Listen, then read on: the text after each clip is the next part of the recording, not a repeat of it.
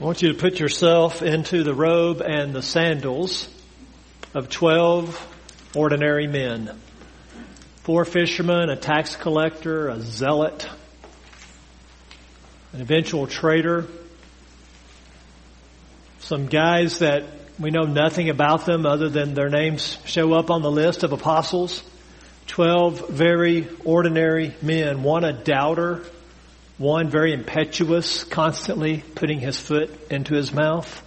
Put yourself in their robe and in their sandals this morning. They've been around Jesus for a short amount of time. They've seen some miracles. Uh, they've heard some of his teaching and now they are about to head off as freshly minted apostles. They're about to head off as complete rookies, green as can be, to parts unknown to preach themselves their very first sermons and to heal and cast out demons for the first time. And if that wasn't enough, they're going to do this without Jesus. Without Jesus. He's going to go off in other places and they're going to go off in pairs to do ministry for the very first time. Now He's given them His power, He's given them His authority, but they haven't used it yet. I mean, I don't even know if they felt it when He gave them His authority. And now they're going to go out and command demons to leave people's bodies. It had to be both exhilarating and terrifying. Put yourself in their shoes. Maybe it was like that first day on a new job, a big job, a very challenging job, that very first day, and how nervous you were as you stepped into that role. Or maybe your first varsity game right? Your first game where the stakes were higher and the crowds were bigger and the pressure was more intense. Or maybe if you were in the military, your first deployment after boot camp. Perhaps this is how these men felt. They are about to leave now on this short-term mission oriented trip throughout Israel. And Jesus is going to give them basic instructions, basic education for this uh, time frame and really for all time. His instructions will contain approximately 28 commands. Wow, I kind of lost track about number seven, right? 28 commands. There will be some promises and there will be a few scary warnings. Go with me to Matthew chapter 10. You're one of these ordinary people about to do ministry for the first time. I want you to hear these words of Jesus as if you're hearing them for the very first time. Matthew chapter 10.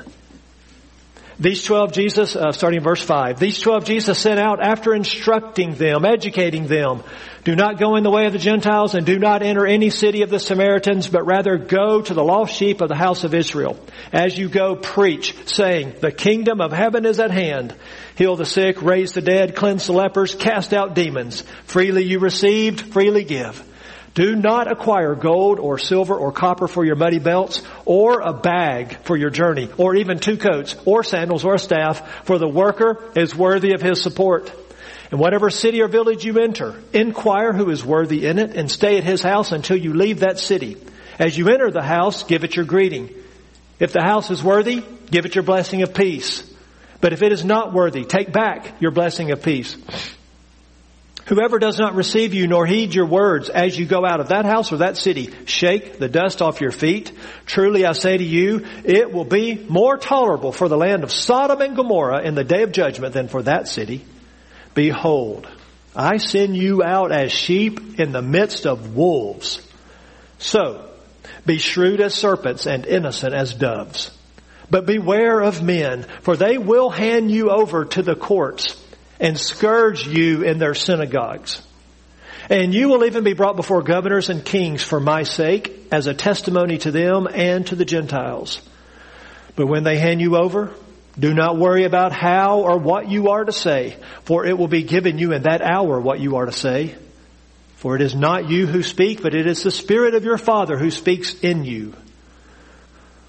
Brother will betray brother to death and his father a child, and children will rise up against parents and cause them to be put to death. You will be hated by all because of my name, but it is the one who has endured to the end who will be saved. But whenever they persecute you in one city, flee to the next.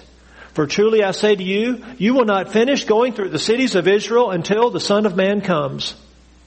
A disciple is not above his teacher, nor a slave above his master. It is enough for the disciple that he become like his teacher and a slave like his master. If they have called the head of the house Beelzebul, how much more will they malign the members of his household? Therefore do not fear them, for there is nothing concealed that will not be revealed or hidden that will not be known. What I tell you in the darkness, speak in the light. And what you hear whispered in your ear, proclaim upon the housetops. Do not fear those who kill the body, but are unable to kill the soul. But rather fear him who is able to destroy both soul and body in hell. Are not two sparrows sold for a penny? And yet not one of them will fall to the ground apart from your father. But the very hairs of your head are all numbered. So do not fear. You are more valuable than many sparrows. Therefore, whoever confesses me before men, I will also confess him before my Father who is in heaven. But whoever denies me before men, I will also deny him before my Father who is in heaven. Do not think that I came to bring peace on the earth. I did not come to bring peace, but a sword. For I came to set a man against his father, and a daughter against her mother, and a daughter-in-law against her mother-in-law. And a man's enemies will be the members of his household. He who loves father or mother more than me is not worthy of me. He who loves son or daughter more than me is not worthy of me. And he who does not take his cross and follow after me is not worthy of me. He who has found his life will lose it. And he who has lost his life for my sake will find it. He who receives you receives me, and he who receives me receives him who sent me. He who receives a prophet in the name of a prophet shall receive a prophet's reward. And he who receives a righteous man in the name of a righteous man shall receive a righteous man's reward. And whoever in the name of a disciple gives to one of these little ones even a cup of cold water to drink, truly I say to you, he shall not lose his reward. When Jesus had finished giving instructions to his twelve disciples, he departed from there to teach and preach in their cities. Father in heaven, thank you for the inspired word of God, for every word here is profitable for teaching and reproof and correction and training in righteousness, that the man of God may be equipped thoroughly, adequately for every good work. And so we pray today that your word would equip your people to do your work. We pray in Jesus' name. Amen. This is Basic Principles for Christian Ministry, Part 3 their basic instructions that Jesus gave them that day become for us our basic principles for all Christian ministry throughout the entire church age and really into the tribulation age. Now my assumption with these sermons and this little mini series within the Gospel of Matthew is this. Christians engage in Christian ministry. That's the assumption going on here as I preach to you this morning. That if you're a Christian, you're engaging in Christian ministry because every member is a minister and God has gifted every believer and we're all part of the priesthood of the saints and so we all have a ministry. That's the assumption. And the other assumption is that we want to do this ministry in a Christ honoring way and in a biblical way. Not according to the world, not according to our own opinions or the wisdom of man, but we want to line up our Christian ministry as Christians with the Word of God. That's my assumption this morning as I preach to you this uh, third part of this series. Now, if that is not true, if you're a Christian and you're not engaged in Christian ministry, or you don't want to be engaged in Christian ministry in a Christ honoring biblical way, then you will not see much relevance from this sermon. Uh, there, th- this will miss you. It'll go over your head. You'll just not connect to it at all. And so it's really a barometer for us. Are we engaged in ministry to start with? And if we are, we're going to find some principles here that connect to our life and, and we will be very interested in them. Now I want to bring up the slide there. Oh no, we didn't want to do it that way. One at a time. Uh, oh, oh, that's just mine. Okay, don't look behind you. So I always think what's here is there, but that's not the case. So we got a technological magician down here and he do stuff. All right, so here we go. We're, we're looking at these principles and there's going to be 10 in total. And so I want to just uh, review real quick where we've been so far. So principle number one is you go to the Jew first. You go to the Jew first, that's in verses 5 and 6. That was two weeks ago. Principle number two, proclaim repentance. So we go to the Jew first and then the Gentile, and when we get there, proclaim repentance. Turn from your sin and put your faith in Christ. And we proclaim this repentance in light of the return of Christ. Number three, we do good deeds to validate then our message, to authenticate uh, our message of faith and repentance in Christ. We show love. We do loving good deeds to those to whom we minister. Now I want you to see these are abiding principles for all Christian ministry. You can check them one at a time. You can look at every ministry that we would ever do in the name of Christ. Whether it's good news clubs or walking into a nursing home and everything in between, these things will always abide. Number four, as Christians, we give it away. We do ministry free of charge. Uh, we, we do ministry pro bono. We're not here to make profit off of people in the name of Christ. We're here to give away the gospel, give away Bibles, give away ministry, give away counseling, give away discipleship. That is the nature of the, of the Christian faith. Amen? So we are to give it away. Number four. Today now we begin with number five. Even though we're giving it away, that does not mean that ministers shouldn't be supported. And that brings us to principle number five, accept help from God's people. Look back with me at verses 9 to 13. Jesus tells them as they're about to go on this journey, do not acquire gold, silver, or copper. You see that in diminishing value there, right? The copper would simply be like a penny. He's either telling them do not pack any money, it's that at least, and it's also do not make any money on this trip. Because they're going to have incredible powers, right? To heal the sick, raise the dead, cleanse lepers, and cast out demons. Can you imagine the money they could have made off of that power? Can you imagine what people would have given them to be recipients of that? And so Jesus is not even going to let these guys be tempted with having a little satchel on their, on their side. If people wanted to give them money, they will have no way to carry it.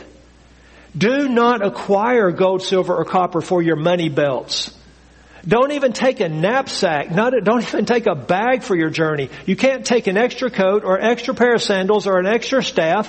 Why not? For the worker is worthy of his literally food. Translated support in New American Standard. The worker is worthy of his support. And then this very fascinating a very Jewish uh, kind of uh, thing going on here verses 11 to 13. You go into a city, inquire who's worthy, stay at that house, don't bounce around in other words. Don't constantly be looking for a better situation. Don't constantly be looking for better accommodations. You go to one place and you stay there the entire time. And as you enter the house, you give it your greeting. Peace be to this house. Shalom be to this house. Give it your greeting. And if that house is worthy, then give it your blessing of peace. And if it is unworthy, take it back. Verse 13. So this is principle number five. We are to accept help from God's people. Now for the twelve, Jesus is instructing them then that they are to go as they are. Go as they are with simply the clothes on their back, nothing else. They are not to be loaded down with suitcases of self-reliance. They are to go in total dependence upon God through God's people. In fact, the message and the ministry here is so urgent, they do not have time to pack. They do not have time to go home and, and load up uh, their goods. There's no knapsack, no extra shirt, no extra sandals, no extra anything. Now, we need to understand something here in the context. This is not a long-term mission to Gentile and foreign lands that would require planning and packing and precautions. That's not what's going on here in Matthew 10. This is an urgent, short-term, national religious survey. He wants to send these men out on a blitzkrieg throughout the cities of Israel over a two or three week period, more than likely, to get a survey of if the people are ready for their king. Are they ready for the Messiah? That's what's happening here. So we don't need to take these uh, instructions in their immediate historical context and say, well, this is the abiding command for all missions. No, that would be foolish, right? To go into foreign Gentile lands with no packing, no precautions, no planning at all. That's not what Jesus is calling them to. What he is calling them to, though, is a total dependence on God through God's people. Through God's people. Now we might think, is this presumptuous? Are they tempting God here by leaving with nothing but the clothes on their back? Because Jesus had said in the Sermon on the Mount, do not put the Lord your God to the test. Why is this not putting God to the test? Why is this not presumptuous? Well, it's not at all because these Jewish men, as they go to Jewish brethren within the nation of Israel, can, can absolutely expect hospitality. This is their culture, right? This is a culture where hospitality is deeply ingrained. Think back to Abraham and Sarah with their visitors. I mean, it's not just here's a cup of cold water. It's kill a, kill a calf, sit down and have a feast for hours at a time. In, in, in ancient Middle Eastern times, even as today, hospitality is a big deal. When people show up to your house, even a stranger, you were you were to consider like God has made a visit on you and to treat them accordingly. And so these men, as Jewish men in a religious, spiritual arena here, can absolutely expect hospitality. Every village they go into, they can expect someone will open their home to them and invite them in. That was the nature of things. So this is not, this is not presumptuous and it's not frivolous and it's not foolhardy at all. Now when they get into each uh, village or city, uh, they're to do some uh, preliminary work, and the word there is inquire. And that's really too soft of a word. The word is to scrutinize, examine, or search. And so as they come in, they are to start scrutinizing and examining and doing interviews and talking to the people of that village of who in this village is worthy. Who in this village is known as a godly, God-fearing worshiper uh, of Yahweh. Who in this village should we stay with? And so they, they ask those questions and they find that, that particular home. And then they follow three steps. Peace be to this house. And then if they are worthy, which means if they receive you and your message. Now they won't know that right away, right? So there's some, some of this is tentative. You find who you think is worthy, you go to that house, you say peace be to that house, and by the time you leave, you will know whether that house was worthy because it's based on did they receive you and your message? Did they receive the message?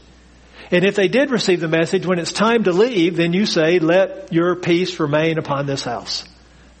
But if they reject you at any point in time, if they show themselves to not be worthy, to not be hospitable, to not be one of God's people, then you say, oops, I take it back. that peace I blessed you with earlier, I am now taking it back. Because you have rejected me and this peace only resides where the gospel of the king is accepted. You can't have this peace that I'm offering you as a messenger of Christ and reject Christ. And so I will take it back. Now the abiding principle here is we are to accept help from God's people. You cannot do your ministry alone. That is the point. You are not in it alone. No matter how gifted you are, no matter how experienced you are, no matter how talented you are, you and I need help to do the ministry God has called us to do. We must graciously receive help and support from God's people. We are one giant team. This is a team. Every player on the team must contribute to the success of the team. And we all need each other. The glamorous quarterback does nothing without those linemen down in the trenches doing their job, right? And it is that way with all of the body of Christ. We are one army. We are one army where every single person's role is critical in this war. We are one body. One body where even the pinky toe matters. We need each other. We are not independent of each other. And so principle number five is accept help from God's people, from those who are worthy, from those who receive Christ. What will this look like? This means that we will accept money from God's people. We will accept literally here food. A worker is worthy of his food. This will include prayer and advice and mentoring and counseling and coaching and equipping and training, feedback, support. The truth is, whatever God has called you to do as a Christian, you need help from God's people to do what God has called you to do. No one is an island unto himself, and no one, no matter how independent, is independent. See, the body of Christ is to not be overly dependent on each other, and we're not to be independent of each other. We are to be interdependent. that is the word to describe the body of Christ in all ministry. We are interdependent. Think, for example, throughout the rest of the New Testament, Paul had his partners. Paul was always part of a team. Nearly every letter he writes back to the church is Paul and Silas, Paul and Timothy, Paul and so and so. Ministry done in teamwork. Paul accepted money from the Philippians. He accepted support from the churches that he planted so that he could plant other churches. He was bivocational at times. He was fully vocational at times because of the support of God's people those who had received Christ. Paul involved others in his ministry. Even Paul, as wise as he was, gifted as he was, independent as he was, he involved others constantly in his ministry. Not only the greatest missionary and the greatest preacher, he was likely the greatest disciple maker outside of Christ that the Christian church has ever seen.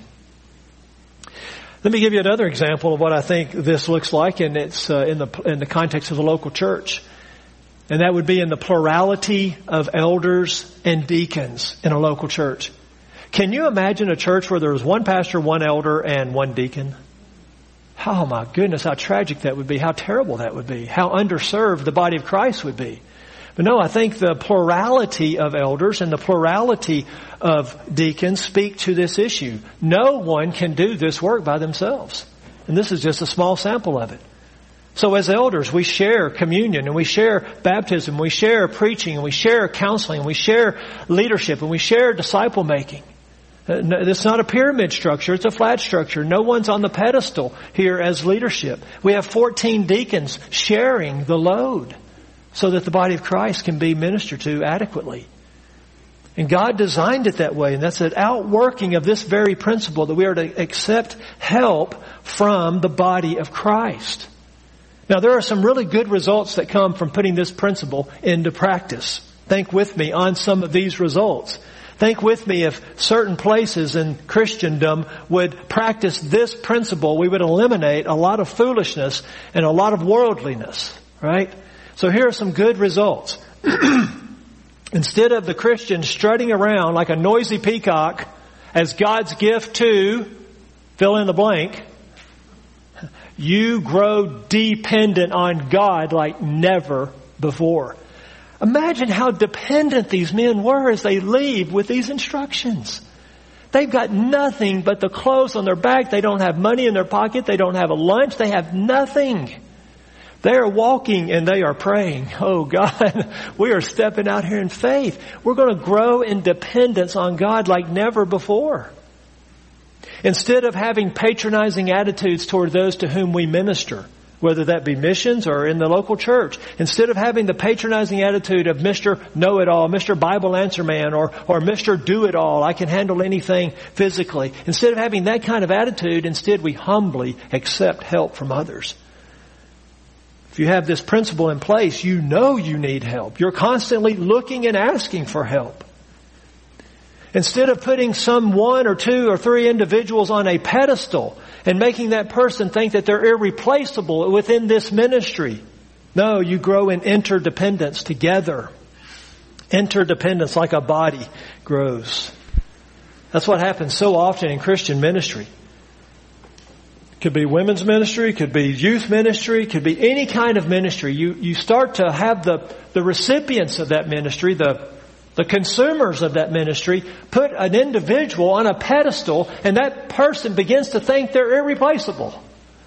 Which is as far from biblical ministry as you can get because no one is irreplaceable. Instead, if you don't do that, if you keep it all brothers and sisters in Christ who need each other, then we're going to grow in interdependence and we're going to grow in appreciation for one another. We're going to grow in recognition of I need you and you need me. Amen. That's the body of Christ in action. That is a abiding principle for all Christian ministry. What does a great grandmother, a fourth grader, and a Kerr County prisoner have in common? Well, they all have taught me something about Christian ministry. They all have helped me do at a particular time a Christian ministry that God has called me to. A great grandmother dying of cancer, a fourth grader in Awana, and a Kerr County prisoner helping me keep some control in the room because I desperately needed help. That's interdependence on the people of God. So look at those first five then. You can be doing all of these and you can check them all off and be faithful and be doing them all exactly right. And you can still be spurned, right? You can still be rejected or ignored or even hated and persecuted. No good deed goes unpunished. you can do all five in a stellar fashion but the recipients will have none of it. That brings us to number six. We are to move on from those who reject us. Look at verses 14 and 15. Whoever does not receive you, nor heed your words, so it's you and your message, as you go out of that house or that city, shake the dust off your feet Truly I say to you, it will be more tolerable or bearable for the land of Sodom and Gomorrah. And you remember what they were all about. They even abused angels. It will be more tolerable for them in the day of judgment than for that city. Principle number six is, is going to be brief and it's very simple. Move on from those who reject you. And here in their culture, that was symbolized by shaking the dust off of their sandals. This was a Jewish practice when they would go into a Gentile land or a uh, predominantly Gentile area of, of Israel. When they would walk on their streets and walk in their cities, when they would leave that Gentile, unclean, impure area and go back into the Jewish area, they would dust the, their sandals off because they didn't even want to bring Gentile dirt into their houses. It was all symbolic. And they were treating those Gentiles as unclean, as unbelievers. And that's what's going on here. Paul did this twice in his ministry. Acts 13:51, Acts 18:6, Paul shook the dust off of his sandals and moved on. Now, to force it, to try to force the gospel where you and your message is being rejected is to cast your pearls before swine. It is to cast holy things before dogs. Jesus has already taught us not to do that in the Sermon on the Mount, right? He's already taught us about discerning evangelism that you can actually do more damage than good if you continue to try to force the message on someone who is rejecting it. If you try to ramrod the gospel, all you're going to do is harden a heart. You're going to harden that heart to Christ, to the gospel, and to other Christians. You're going to harden that heart to that future Christian that God may send into their life. Because as soon as maybe a year from now or five years from now, someone comes to them with the gospel and they're doing it in the right way, they're going to immediately go back in their mind to that obnoxious Christian that was ramrodding this thing down their throat and be reminded of their own hardness to it. So if, if we are rejected and if our message is rejected, shake the dust off your feet and move on to the next person. God will handle it. That's what verse 15 is telling us. There's a lot in verse 15. One principle of verse 15, P.S., you know, side note here, footnote, is uh, judgment is on a spectrum. You know, there are degrees of guilt and degrees of judgment. And what verse 15 is telling us, and it's very profound, is that for the people who reject Christ and the gospel and their and his messengers, okay, who reject the light of Christ, their judgment will be worse than what those people did in Sodom and Gomorrah. See, it is far worse to reject Christ than to sin without the light of Christ. It is far worse to reject an apostle or messenger of Jesus Christ than it was to abuse angels in Sodom and Gomorrah. God values us more than angels. God puts us above their value in His sight. And so to reject us in our message is the most serious of sins. In fact, there is no sin greater than rejecting Christ in the light of the gospel. It raises the stakes. And so that's what verse 15 is showing us. God will take care of it and you can move on and trust Him to deal with these individuals. Now, principle number six leads us right into principle number seven for Christian ministry, and that is expect persecution. Expect persecution. Look at 16 to 25. Behold, I send you out as sheep in the midst of wolves. I mean, we could have a sermon right there just on that phrase. Sheep. Innocent, defenseless, passive, helpless, edible,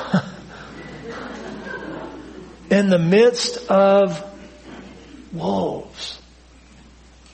Dangerous, carnivorous, running in packs, snarling teeth, vicious, efficient killers. Can you imagine? You're about to go do ministry for the first time and this is what Jesus tells you.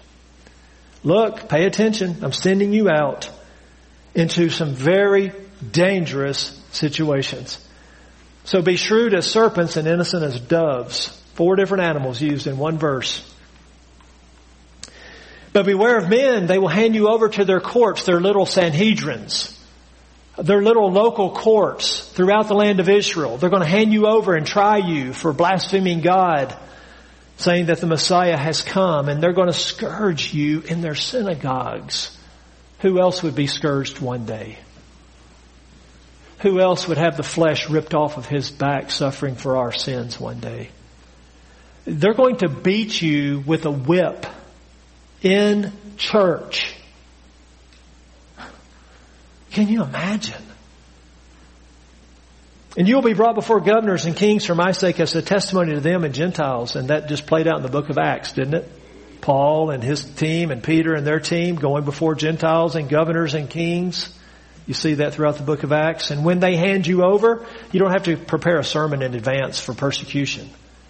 Do you need to study to prepare sermons and teach? Absolutely. But do you study to be ready to, for persecution? No. You don't need to worry about that because the Spirit of God is going to give you what you need in the moment. And then how bad will it get? How bad will this persecution get? Look at verse 21. Families will be divided by Christ. Jewish brother will betray Jewish brother and Muslim will betray Muslim and, and as Christ comes into various families in the world and divides them, there will be betrayal. And a father, even his child and children, their parents, and, and not just betray them, but look at it, verse 21, cause them to be put to death, stone them, kill them. Yes, they're guilty of very family members, of the most intimate of human connections. Verse 22, you'll be hated by all, this is hyperbole, to show the extreme uh, duress of this persecution because of my name, but it is the one who has endured to the end of that persecution. Physically, if you endure to the end, you'll be saved. You'll be rescued. And now in verses 21, 22, and 23, Jesus is probably talking about the tribulation period. This is a prophecy that has gone from near time to these apostles to way down the road to a time that hasn't even happened yet. Look at it. Whenever they persecute you in one city, flee to the next. I, I, say to you, you will not finish going through the cities of Israel until the Son of Man comes. That's his second coming, most likely. That's the return of Christ. And so this has now become a prophecy into the future. Now it's crystal clear that Jesus here initially is looking past his death and resurrection to early church history. In Acts 5.40 we learn that the apostles, these very men were flogged by their Jewish leaders. Acts 5.40. He warned them. He told them exactly what was coming. And we know from the book of Acts that Paul and Peter and John, they were all persecuted. James was killed with a sword. We know that these men, these very men, they endured beatings and arrests, trials and mocking. They were exiled and they faced death. All of them died eventually as martyrs for Christ. And so Jesus is clearly looking out to the short term beyond his resurrection. But as I said earlier, he's also looking out into the tribulation period. And that's very clear from verse 23. Verse 23 is a prophecy then of Jacob's trouble. Verse 23 is a prophecy of the time of the tribulation period, the seven years before the return of Christ. But what is our abiding principle? It's simply this, expect persecution in doing Christian ministry, or at a minimum, okay, I know you're thinking, well, we don't really face persecution here yet in America, so let me, let me minimize it. At a minimum, don't be surprised if it happens. That's the abiding principle. Some of you may say we should expect it, even in America. Others would say I'm not so sure, but I would at least say this. Don't be shocked. Don't be surprised. Don't be caught off guard if you are rejected in doing Christian ministry. And when it comes to you, be like a wily snake and sneak away if possible. Snakes don't like confrontation. Snakes want to hide. Snakes want to sneak away. That's what he means be shrewd as a serpent. But then when you can't sneak away and it's unavoidable and there's no escape from it, then be like an innocent dove. In other words, take it. Endure it. Innocently and purely like a dove. On the one hand, a martyr complex does not honor God. You don't go looking for it. You don't go seeking it. You're like a snake trying to hide where you're not seen. But on the other hand, once it comes, you're not a falcon. You're a dove. A Christian then should never be surprised by resistance, rejection, or even hardcore persecution. After all, our master was executed for his trouble. I mean, Jesus was accused of being a drunk, a glutton, and demon possessed. And a disciple is not above his master, and a slave is not above his Lord, and so what should we expect if Jesus gets falsely accused? If Jesus is misunderstood, if Jesus is executed for his trouble, if Jesus is scourged, if Jesus is nailed to a cross, what should we expect? If we're doing Christian ministry the way the Bible calls us to. As we do our ministry, we may encounter people who are defiant, who are deceptive, and who are traitorous. I have all three of those. Thankfully, it's not the majority. It's just one here and there from time to time. But that's the reality of being godly in an ungodly world. Joseph was jammed up by his brothers. Moses had his mutiny. David had his Saul and Jesus had his Judas. Why should we expect it to be different for us? It won't be. It shouldn't be. It can't be. And so when it comes, because we're expecting it and we're not going to be surprised by it, so when it comes, we come then to number eight. This will be our last one for today. When this happens, we need to fear God and not man. We need to fear God and not death. We need to fear God and not what man can do to us. Look at 26 to 31. I won't reread it. You can scan it there. The, the theme of this little passage is fear God, not man. Do not fear the persecutors. Jesus is saying because one day everything will come into the light. One day all truth will be known. One day truth and justice will prevail. Not in this world, not by human courts, but by the court of God. All truth and justice will prevail. And so we can fear God and not man. We can be forthright then and not fearful, bold and not bashful. That's what he's saying here in these, in this passage. Do not fear those who can kill the body but can't kill the soul. We can roar like a tiger, not squeak around like a timid mouse. Do not fear man, fear God. We need to be like Shadrach, Meshach, and Abednego. They feared God, not man. They said, we will not bow to your idol. You can throw us into the fiery furnace.